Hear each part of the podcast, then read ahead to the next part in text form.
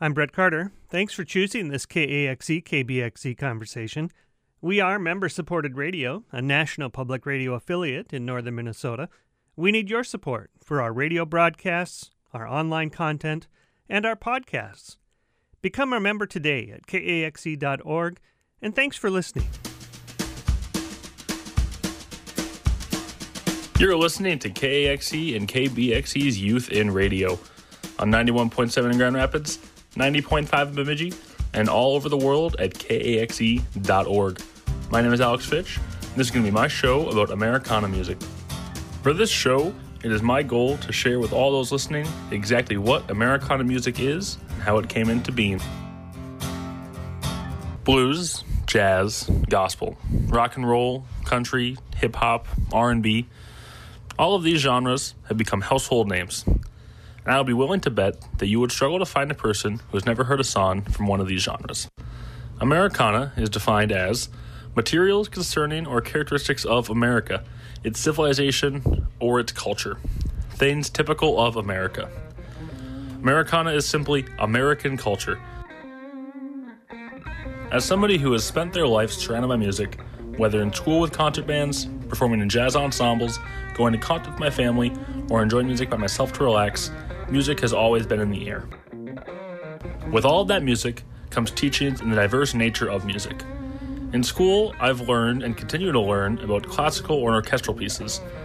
In the jazz ensembles I've played in, I've learned about Latin, funk, swing, all the way to disco. Americana music as a genre is known for pulling bits and pieces from various other genres, including some of my favorites such as funk and blues.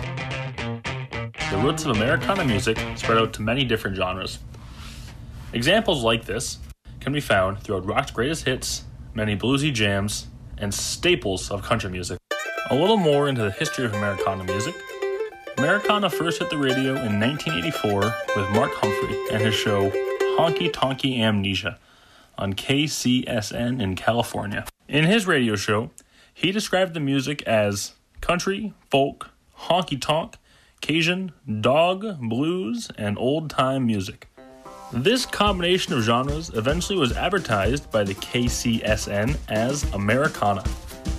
2010 was the very first year that the Grammys featured the category of Best Americana Album. Artist Levon Helm and his album Electric Dirt won the very first Grammy for Best Americana Album of the Year, beating out Bob Dylan's Together Through Life and Willie Nelson's Asleep at the Wheel. Americana music is most easily identified by its signature acoustic sound, using instruments like banjos, acoustic guitars, various percussion like tambourines and washboards, and of course, the drum set. This last summer, I spent a week in Tennessee with my family, listening to music and soaking in the environment. Nashville, Tennessee is the hub of Americana.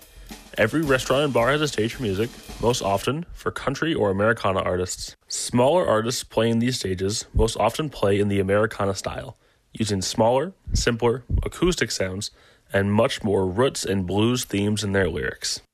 Americana is a relatively new genre, only being named in the 80s. This leaves many artists that would fit within the Americana genre labeled as either country or blues artists. Artists like this include Willie Nelson and Bruce Springsteen. If you are interested in listening to more Americana music, a few artists I recommend are Lukas Nelson, Willie Nelson's son, Stephen Kellogg, and the Marcus King Band. While many genres of music have incredible female artists, Americana puts its ladies in the spotlight. Artists such as the classic Dolly Parton to the modern day Kelsea Ballerini Women are rocking Americana.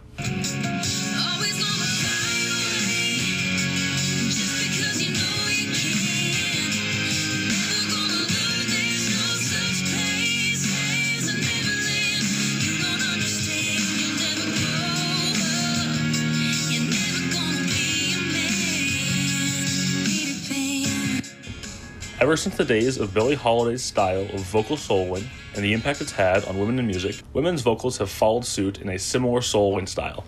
And Americana has provided a perfect genre to continue that legacy. But don't think that these ladies are only here for soft solos. They can rock with the best of them.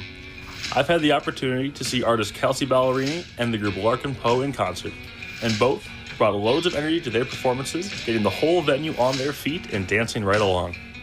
To add to the artists I've already named, some other amazing women in Americana include the group I'm with her, Sara Watkins, and the Minnesota artist Caitlin Smith.